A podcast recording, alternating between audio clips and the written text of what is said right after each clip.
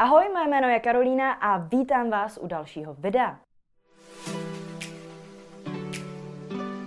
Jak víte, normálně se na tomhle kanále zabýváme především marketingem na sociálních sítích a nejvíce marketingem na Instagramu. Na sociálních sítích ale cesta zákazníka většinou teprve začíná. Jakmile k dané firmě nebo podnikateli pak získá zákazník určitou důvěru skrze hodnotný obsah, přesouvá se na web, kde za ideálních okolností nakoupí. Problémem je ale to, že většina podnikatelů podobné ideální okolnosti na webu často nevytváří a dnes se proto podíváme na pět nejčastějších chyb, se kterými se u svých klientů na webech setkávám. Ještě předtím vás ale poprosím, jako ostatně vždycky, o like tohohle videa. Uspokojíme tak tajemné bohy YouTube algoritmu a moje videa tak uvidí více lidí. Takže předem díky moc. V první řadě pojďme přeskočit typické chyby, které už jste slyšeli stokrát, jako například špatné SEO, a tedy špatnou vyhledávatelnost, pomalé načítání webu, nevyužívání Google reklamy ve vyhledávání nebo jednoduše vizuálně ošklivé webovky. S těmito problémy vám totiž mnohem více pomohou specialisti s hlubšími znalostmi webu, než mám já jako specialistka na sociální sítě, která má navíc grafické cítění asi jako slepá vačice. S čím vám ale dokážu poradit je strategie a copywriting. Takže jdeme na to. Za prvý, meníčka na horní liště místo jednoduché landing page. Tradičně weby dřív vypadaly už od 90. tak, že jste měli nahoře lištu s meníčkem, ve kterém byly obsaženy různé stránky, jako například o nás, náš tým, náš příběh, naše produkty, naše služby, kontakt, jak se k nám dostanete a tak dále. Na tomhle systému není z pohledu organizace webu nic špatného, ale z pohledu marketingu a prodeje už to problém je. Tím, že zákazníka dovedete například skrze reklamu na stránku produktu, takže ho máte přesně tam, kde ho chcete mít, tedy u tlačítka nakoupit, ale pak ho totálně rozptýlíte 20 odkazy na liště, kde si může přečíst vaše pohádky ovčí babičky o historii vaší firmy, se akorát střílíte do kolene. Zákazník se sice začte a možná se mu i budete jako firma víc líbit, ale odklikne z produktu a zvyšuje se tak šance, že už se k nákupu nevrátí a to přece nechceme. Mnohem efektivnější a ne náhodou populárnější je v dnešní době styl webu jako landing page.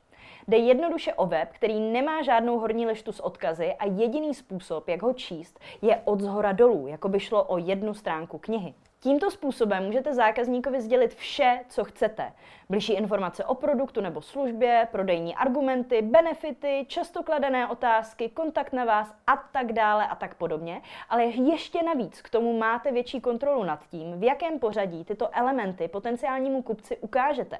Což, pokud jste dobří copywriteri, opět přispěje k lepšímu prodeji. Za druhý, žádné prodejní argumenty na stránce produktů nebo služeb. Jsme země e-shopařů a proto je u nás obrovská konkurence, což nemusí být tak hrozné, ale pokud chcete mezi ostatními konkurenty uspět, budete muset vašeho potenciálního zákazníka prostě a jednoduše přesvědčit, aby nakoupil zrovna u vás. Jak to udělat? No pomocí nějakých argumentů. Máte kvalitnější zboží, rychlejší doručení, záruku spokojenosti, dopravu zdarma, garanci vrácení peněz. Zjistěte, co můžete potenciálním zákazníkům nabídnout navíc a opakujte to na stránce každého produktu. Ne nejen na hlavní stránce nebo kdekoliv jinde. Vždyť kdy naposledy jste si vy sami přečetli na stránkách jakéhokoliv obchodníka, například stránku o nás. Já osobně je nečtu nikdy, pokud zrovna nekontroluju web klientovi a to o něčem vypovídá. Třetí chybou je zmiňování vlastností versus benefitů. Vlastnost produktu je třeba materiál, velikost nebo barva. Jeho benefitem je jeho využití a to, jaký problém vám dokáže vyřešit. Klienty a zákazníky proto zajímají většinou hlavně benefity, ne vlastnosti. Ty jsou pro ně sekundární.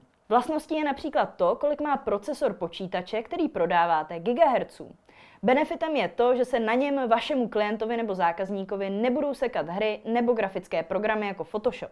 Nezapomínejte proto ve svém marketingu hlavně na časté zmiňování benefitů, protože právě ty mají největší potenciál prodat vaše zboží nebo služby. Čtvrtý bod jsou žádné úderné nadpisy. Pokud máte na svém webu nějaké nadpisy nebo claimy, dejte si na nich záležet a ideálně je i split testujte. To znamená, voďte lidi na web s titulkem A a titulkem B a pak porovnejte, který titulek toho prodal více. Nadpis vašeho webu nebo vaší landing page je to první, co váš potenciální zákazník nebo klient uvidí. Proto jde o nejdůležitější větu na celém vašem webu. Na tom mém například stojí Strategie prodeje na Instagramu, díky které už nikdy nebudete hledat nové zákazníky nebo klienty. To oni přijdou ochotně za vámi. Přijde vám to jako dobrý nadpis? Já si troufám říct, že je rozhodně lepší než nadpisy, které má na webu většina podnikatelů a které jsou jen věcným pojmenováním toho, co je na stránce nebo toho, co nabízíte. V mém případě by na webu v tomto odstrašujícím příkladu stálo pouze kurz prodeje na Instagramu a to je všechno. Má takový nadpis grády? V tomhle vesmíru asi ne. No a poslední chybou jsou kontaktní formuláře. Myslím tím úplně standardní formuláře, kde je prostor pro vyplnění jména, možná příjmení, e-mailu nebo telefonního čísla a pak prostor pro nějaký text. Pokud máte e-shop a nechcete dostávat příliš zpráv, je takový formulář absolutně v pořádku, ale pokud formulář slouží jako váš hlavní způsob pro uzavření nějaké spolupráce s klientem, je to problém. Jestliže jste v pozici dodavatele služeb, měla by ta složitější část komunikace být na vás. Stejně jako v randění vymýšlí náplň schůzky většinou ten, kdo toho druhého zve na rande. Tím, že na klientovi necháváte formulaci jeho první zprávy, ho vystavujete nepříjemné situaci. Ten si totiž může v hlavě říkat například Mám ve své zprávě tykat nebo vykat. Mám použít oslovení vážený pane nebo vážená paní. Mám si na webu dohledat jméno majitele firmy a toho oslovit jménem nebo příjmením.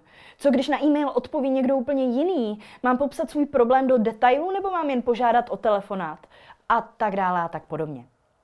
Využijte místo toho nástroje, jako je například Calendly, kde potenciální klient jednoduše klikne na odkaz, zarezervuje si volný termín ve vašem kalendáři a odpoví na vaše otázky tak, aby se s formulací zprávy nemusel on sám příliš namáhat. Veškerá komunikace je tak na vás, ne na potenciálním klientovi a navíc ještě před vaší schůzkou budete vědět vše, co od klienta vědět potřebujete. To je ode mě pro dnešek ale už opravdu všechno. Pokud se chcete naučit vybudovat úspěšnou značku na Instagramu, je na čase už konečně vstoupit do mého kurzu na adrese www.kursprodejnainsta.cz. Chcete mě podpořit, získávat moje videa i podcasty s předstihem nebo mít možnost inspirovat se virálními trendy pro Reels a mými marketingovými typy?